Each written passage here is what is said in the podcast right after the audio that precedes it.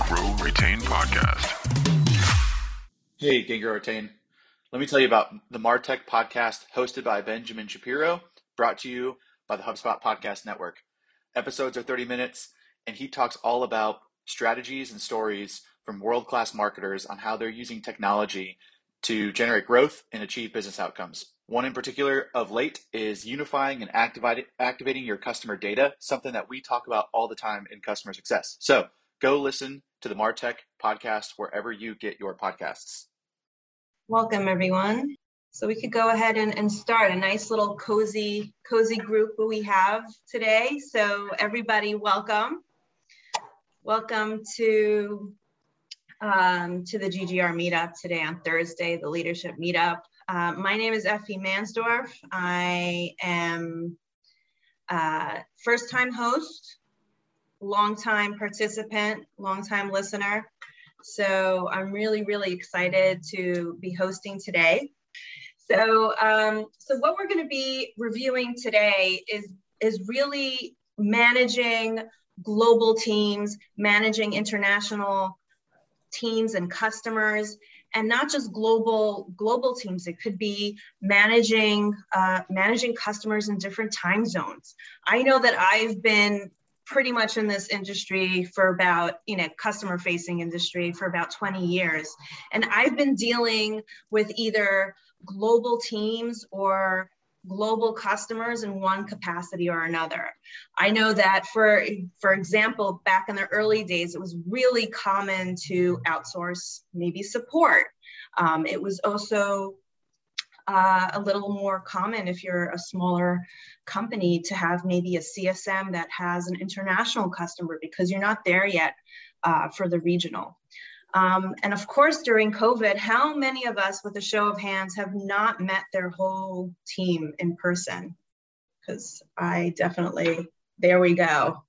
Yeah, so that that brings challenges in and of itself. I have not yet met everyone that I even hired uh, in the past two years.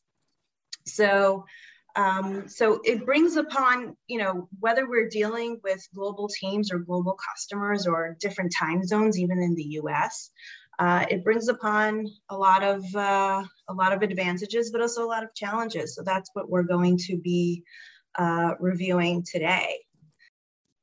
Um, so let's go ahead and go ahead and raise your hands uh, if anyone wants to go and share something that they talk about. Um, and we have a latecomer. I, I can jump in. Um, Go ahead. So I, I Josh Zamora, I come from ServiceNow, um, really big company, so 16,000 employees. So this is a very, um, I, I, would say, intimate problem of ours, right? So we've got different time zones, different languages, different region specificity in terms of how people do things. Um, one perfect example of this is I was uh, organizing a big event, and Andrew was thankfully a part of this for us. Um, we had something like, I think we had to have a total of like 1,500 people that were going to be involved in this event, um, all from our customer outcomes organization. And we had to create two separate events, uh, one for Americas and EMEA, and the other one for APJ. Um, that challenge in of itself was was pretty monumental, right? So not only did we have to deal with the time zone differences and you know even within the Americas EMEA, finding the right time when people were not going to drop off and just say, you know what, I'm I'm late for dinner, I, I can't be a part of this. But then also for APJ with language uh, limitations, right? We had to have interpreters, we had to have uh, a different way that the data was presented and the information was presented. Um, and that was a pretty monumental challenge, like I said, to make sure that we got the the right information to the right people at the right time for the right reasons. Um, and that was that was definitely a, a, big thing. Thankfully, we survived, and you know Andrew did a fantastic job in presenting to us. But uh, you know it, that regionality, that international, global community is something that you have to really be intentional about how you're how you're providing that data how you're providing information to each of the different regions? Yeah, and I think uh, absolutely right, and especially these days, um, you know, I think a lot of people are more mindful. It's more accessible those international customers, um, and especially I would say some of us in the U.S. You know, I'm originally from the U.S., but I moved abroad about 10 years ago, so I became very, very hypersensitive. Of wow, I never even thought in those kind of terms of international. So it's great that that you've experienced it and that you you you're mindful of it and you found ways to to overcome it anyone have uh, you know maybe uh, team members that are spread either across time zones or across the globe who wants to share how you uh, how you how you manage that? So i had a, a team that was in the uk i was in seattle.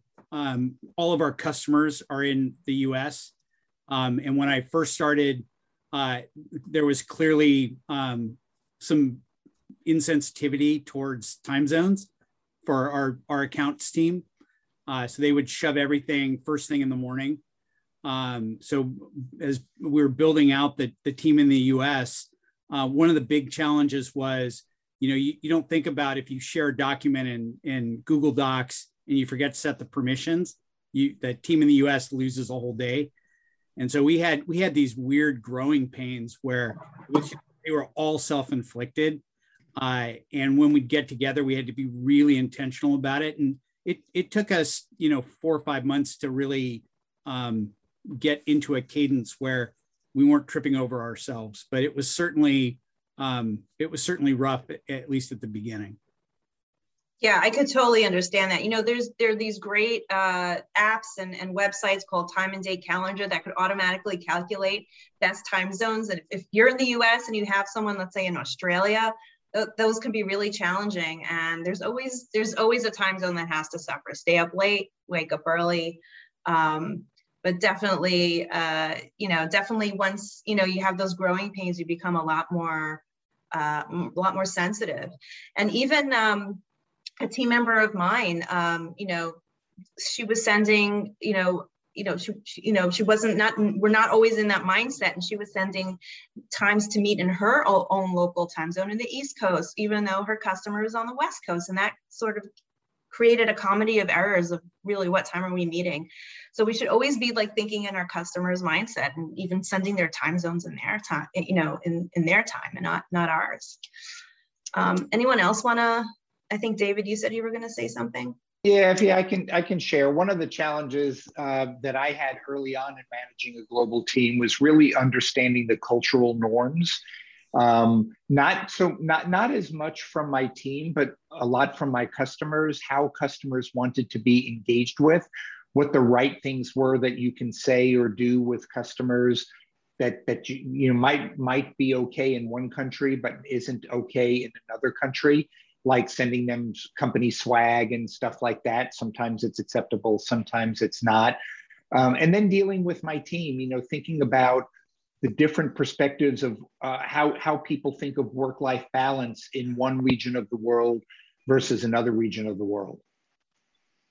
Yeah, cultural norms are, are really are, are, is, is is really something we need to think about, and not even that. Even um, sort of you know when you're saying um, sort of comments or, or things like, you know, let's table that for later. Not everyone understands what table that is. Some people think that, you know, it's off the table, it's on the table. Like, what does that mean? Um, so even in some cultures, it may, may be interpreted uh, differently. I could totally understand that thing about the swag. Um, I know from my own personal experience, Italian customers are very different from US customers and they're different from any other customer. It's really um, the cultural sensitivity is super, super important. Uh, Pam, you, you were going to say something? Uh, you're on mute. Thank you. We um so I was with Lynn and we of course had the exact same conversation about culture and, and we were saying even in the US things you know you have different cultures different people so um so lynn said that one way she has overcome it is hopefully your salesperson can give you some insight of course you might need to coach your salesperson to give you that insight and but um, also coming from customer education and coming into a system especially for startups, you really need to think about your documentation, right? And the fact that you're also going to be translating. So, as much as possible, it's not possible, it is aspirational, but get your content simple. More is not necessarily better. you want to bring it under control as much as possible. I mean, just think about all the different ways things are going to get bogged down. So, as much as possible, especially when you're younger, when you're in a startup, think about how you're going to tame that content jungle because it's going to get translated and it's going to get, you know, your people are going to be talking. So, they're going to be dealing with it in different ways. But um, I thought Lynn's idea of, of making sure that you talk to your salesperson and get as much insight. But the bottom line is be mindful right? And, and start early on that you're going to need to do these iterations. Yeah, absolutely, Pam. And what you said at the beginning, like even in even locally in the U.S., I had a, a CSM uh, who's from the South, and he refers to everybody as ma'am and sir as a sign of respect. And someone on the East Coast uh, an executive, a C-level executive, uh, got very offended that she was called ma'am. She thought it was a little condescending. So, so even in the U.S., we need to be sort of sensitive of, of, of you know, what works, what doesn't work. Lynn, did you ever find anything really insightful from a salesperson um, in the past that helped you? I think I think definitely. If you t- especially we're talking like internationally, someone might be in charge of an entire you know EMEA region, you know, and if they can pass on something where you know, this guy in Germany, you know, is really direct. Like, don't take offense to that. You know, a lot of people in customer success want to be super friendly and, and have conversation about their weekend. Uh, but to them, that might be a waste of time. I think if you get from sales, whether it's in the US or internationally, about how this person acts, what type of interaction they're looking for, what kind of relationship, I think that's going to be really helpful to set yourself up um, from the very beginning that you understand what it is they're looking for um, in their typical type of relationship. Yeah, it's, it's definitely very helpful. Um, anyone else want to expand on that? Um, I'll jump in just because what I had yeah. to say previously was uh, was a bit uh, tactical, which was we are talking about um, uh, aligning calendars. And one of the things that I've gotten into the habit of doing is one using a 24 hour clock. So it, it's not 11 p.m right? It's 23. Um, and I know for uh, the people that are not Americans, you're like, of course, right? Um, so that's one. And two is uh, also making sure to clearly state the time zone that you're talking about, just having that discipline. Like that must include, you know, time zone in any, uh, you know, discussion. Um, which, by the way, I find myself doing even when I'm in DC talking to someone in New York, right? But at least I have uh, have that. Um, so that was what I just wanted to say before getting next thing just to kind of talk what was just gotten uh, just mentioned was understanding the persona. And especially for some of us that work in security and tech there's also a uh, persona of of the user and their role not just the country they're in. So it's uh, really knowing your audience in a more intimate level. The end yeah, I could totally. I'm in this. I'm in the security space. The user in their role. It's that's also, I would say, even sort of uh, a cultural thing because uh, you know the, the the security space is a cultural uh, in and of itself. Sometimes you could talk about certain things. Sometimes you can't. You could talk about other customers, and sometimes you can't. Um, so that really still translates into the cultural sensitivity or the the the sort of the best practices of the industry that that you're in in and of itself. Hey, Artane. What does it mean to be customer centric? Building and growing relationships, maintaining unique customer needs, and personalizing the customer experience are three things that come to mind for me. HubSpot CRM platform is designed to help build, maintain, and personalize your customer's experience. And they've been releasing new features such as new payment tools like native payment links and recurring payments that directly embed into HubSpot's quoting tools, custom feedback surveys capturing feedback unique to your business and sharing insights with your team, a CRM powered CMS. That means both your marketers and developers can personalize that customer experience. Connected to your shared inbox, you can also use secure customer portals, keeping ticket conversations going between customers and reps, uh, offering access to your knowledge base, and that can be customized to fit your brand, no coding required. So, Learn more about how a HubSpot CRM platform can help build, maintain, and grow your relationships at HubSpot.com. How many of us have dealt with internal teams that are either outsourced or in another country? Um, I know a lot of us are in these global companies, and that comes with a lot of cultural sensitivity, time zones. Who can uh, who can uh, talk talk a little bit about that? Munir, do you do you want to share something? Sure. so just to get a background, I had uh, teams reporting to me over six time zones. Uh, that was interesting. Uh, and uh, global customer base at that point, and also uh, dev in Israel, uh, Romania, and and the U.S. So so that was kind of like the the global settings. The key, like really, the key is it depends. I think it came up earlier it depends on what stage the company is at, whether you have established processes and people in these regions. If you do, then you know having a local presence helps because it kind of alleviates the, the time zone issues and, and so on and so forth. Uh, and then it also helps alleviate some of the communication challenges. So, for example, when we would talk to the Japanese customers, uh, and there was a meeting that needed to happen or something. There's a detailed orient, you know, they would force me to write out everything, everything. And I was like, oh my God, it's good. It's a great exercise, but I didn't realize I have to write so much. But it's just because they wanted to be, you know, well prepared. So knowing, you know, knowing that and in the absence of not having a regional team, and this is something that we talked about in our group as well, which uh, kind of worked is instead of doing one-to-one, have advisory councils that are regional based.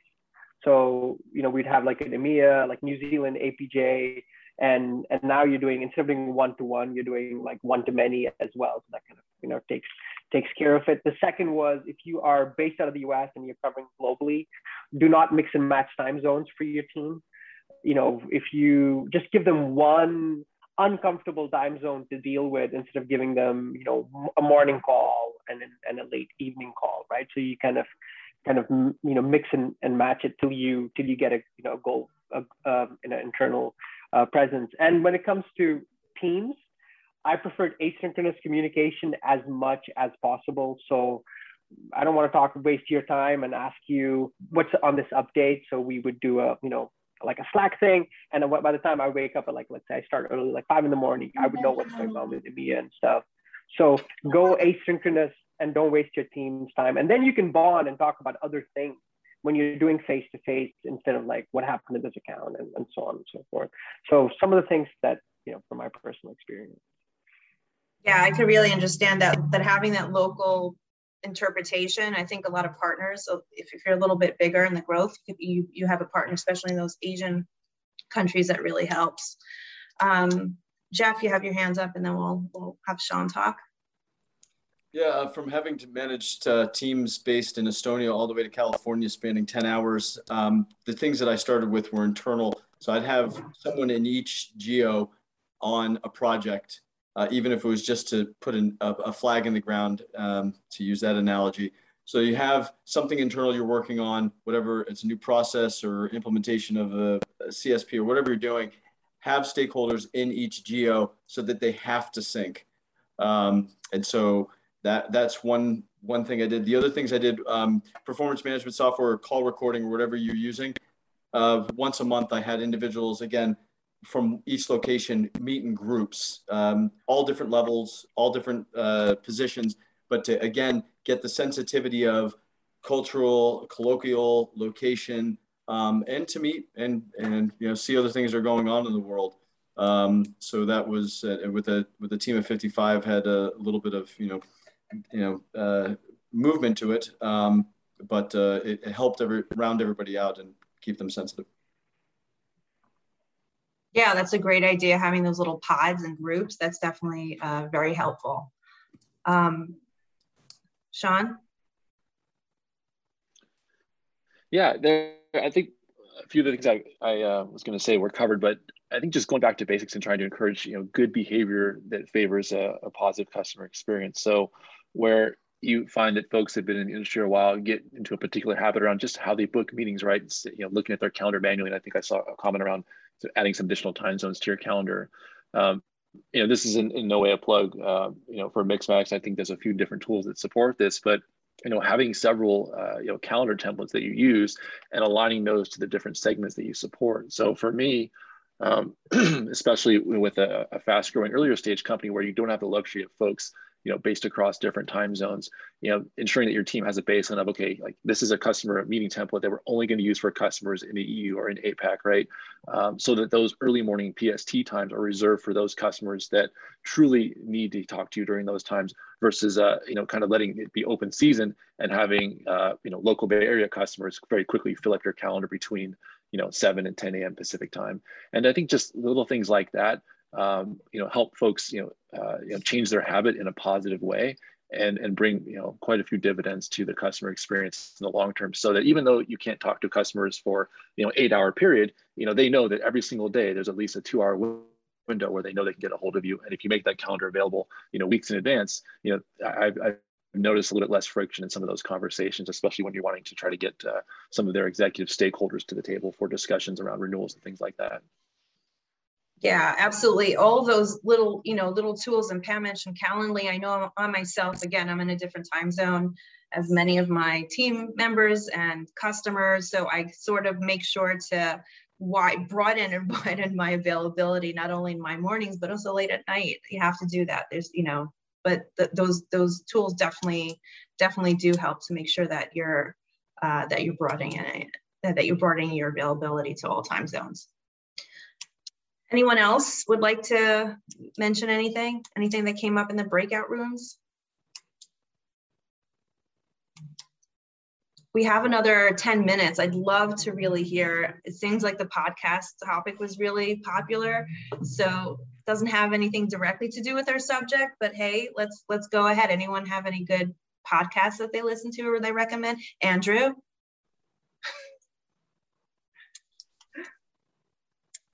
Well, I mean, I have my podcast. Yes, mm-hmm. that's why I.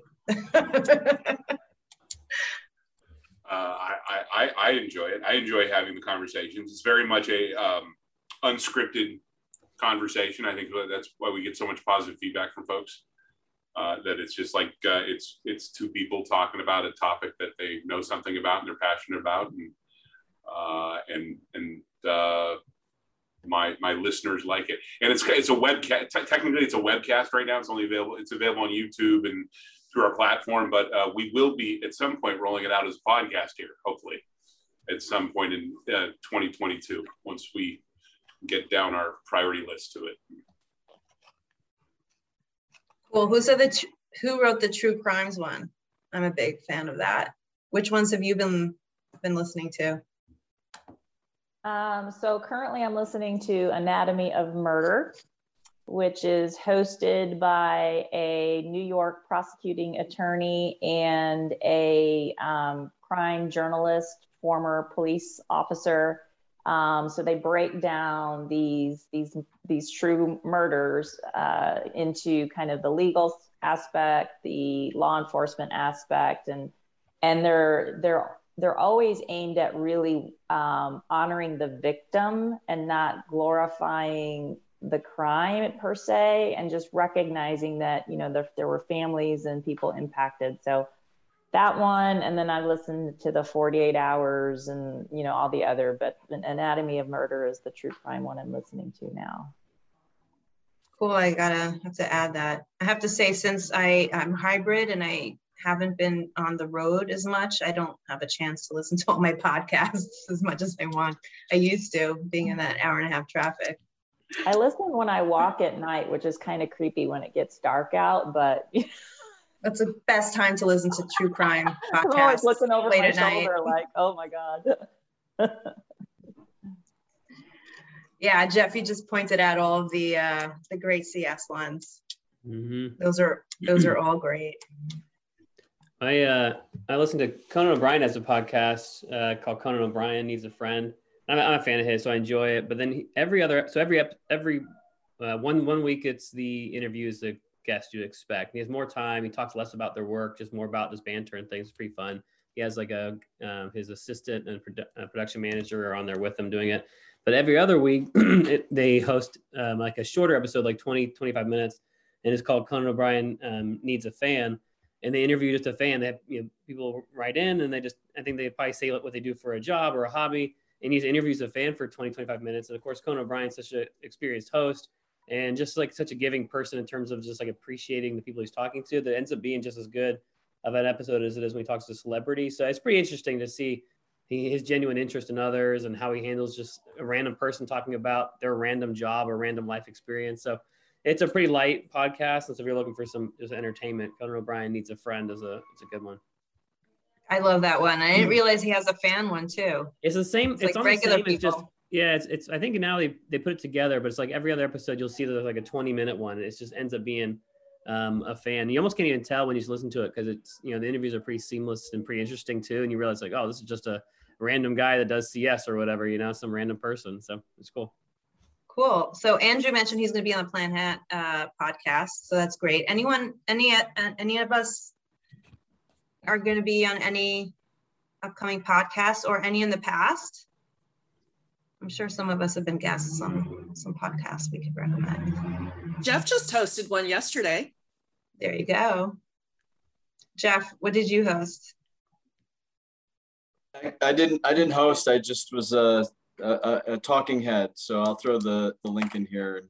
Um, there are a lot of other um, minds on there you probably want to listen to it before mine. So you can mute when I talk and then go back to it. I'll put it in. Stop. Cool. Um, so uh, anyone else want to want to share anything? Katya had, I don't think she's on anymore, but in our chat room, she had an interesting um, dynamic in terms back to the international and challenges there, where um, if you have a client that's headquartered in one territory, headquartered in the US, but then as their user base grows internationally, you, know, you, you start getting the dynamic of which team or which person you might have an international employee or team now responsible for a lot of the success of that international division of a company headquartered in the US. And then at those company size, you start looking at rules. Okay, well, the ARR technically fits into the US renewal and ARR, and they're responsible for it. So now I have a renewal manager in the US responsible for an ARR for a team that's heavily positioned internationally. And now it just becomes a game of like, who's really responsible? Like, who, where does this live? And I think depending on your size company, like salespeople get this a lot where you get like a lead comes from international international territory, but the check is going to get paid by a U.S. location. So now, whose sales lead is this really? And so we kind of talk. I've had a lot of that. Yeah. Yeah. So you start creating rules and say, well, maybe if it's where's the headquarters and where is the bill getting paid from and where do 60% of the users live, you start kind of creating rules of engagement around that. But again, those are just rules of engagement to try to help you get around bureaucracy of who's this and where does it fall. But then you have to kind of build a, a bigger strategy around how does this now work when you have headquarters in US, but teams international, when you start breaking that out, and then how you start separating the ARR and who's responsible for that. It was just an interesting conversation. We didn't have a lot of answers for, other than we kind of shared like how we've broken like just playbook rules, just at least in the interim, stop like internal struggles over responsibility. But it was, it was an interesting aspect of that conversation that I hadn't thought about, but it was very obviously pretty relevant. It is very relevant. I've actually had many situations in my current uh, company where um, a initial sale starts in one country, but there's then there's an expansion to another region. So who, which CSM actually gets it? You know, who is it? This the same account manager still managing it, and who actually gets the expansion there? So, um, so that that brought up a lot of conversations. And the way that we dealt it with it is that if we have someone in the in that specific region, we split up the account into two. Um, even though sometimes it's only one ARR. Yeah, that's interesting. Yeah, I think as long as you start getting some from where you are today, what are like rules of engagement to make it pretty black and white as you kind of fumble into the next challenge, and then you start getting real real policies in place. But it is tricky. You got a headquarters one place, the check comes from some other place, and the people are working somewhere else. And you say, okay, who gets the credit for the win, and who gets to do all the grunt work to make it actually succeed? It's not fun necessarily. So, and a lot of times the CSMs are the ones that end up, you know, and the salesperson is the one that get caught in the middle because the company hasn't thought about it. So Yeah. yeah, you want to stay ahead of that. Yeah, absolutely. And the other challenge Okay, too, Yeah, go ahead. we just talked a lot about just at you know at what point do you start making those investments you have one international client, you probably don't have an international, you know, region or territory or office or a person yet, but it's like that jump. Like when do you make like what signs do you look for when you say, okay, it's time to have an in uh, you know in region person to address that time zone, address that specifics. It's, it's different for every company depending on their capital and how they're how fast they're going to grow. But so regional is definitely the way to go if if it makes sense. Um, yeah. But until then, like there's growing pains yeah. for sure.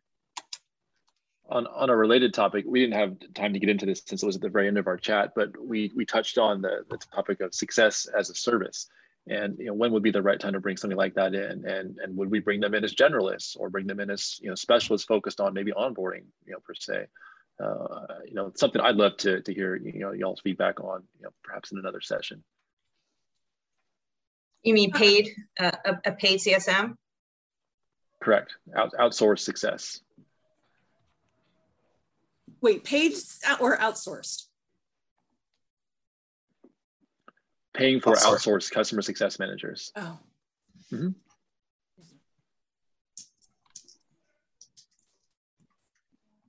Oh, so Jeff does that now. Okay, cool. You want to, you want to, yeah, you want, you want to just talk really quickly for the next two minutes how how that works, Jeff? Uh, difficultly. uh, you know, um, it goes back to the old um, on-prem days with partners, like do you, who wants to hand over their customers, right? Um, and all of the associated issues around that. So uh, difficultly, gently, securely, uh, thoughtfully, uh, empathetically, um, all the other adjectives you can you can put around it. So um, it's a lot of fun. I can tell you that because every day and every customer you're it's just if any one of us took a leadership position at any company on a Tuesday, we do it one way, and we had the same exact scenario on Wednesday, it would be different because there's so many different, which is why we love this stuff. There's so many different ways to cut it up and dice it up and all that stuff. So, um, but anyways, that's we're, we're at time and and with the details and the, the blood and guts behind the sausage. So. Effie, great job. Thank you. Yeah, good well, job. Thank you. Thank you, yeah, everyone, for making this easy on me. Uh, thanks for joining, and uh, we'll see you all next week. Awesome. Thanks, everybody. Thanks. Bye. Bye. Hey guys, thanks so much for taking the time to listen to the Gain, Grow, Retain podcast. If you liked what you heard, please take a moment and share the podcast with your friends and colleagues and subscribe. We really appreciate it. Talk to you soon.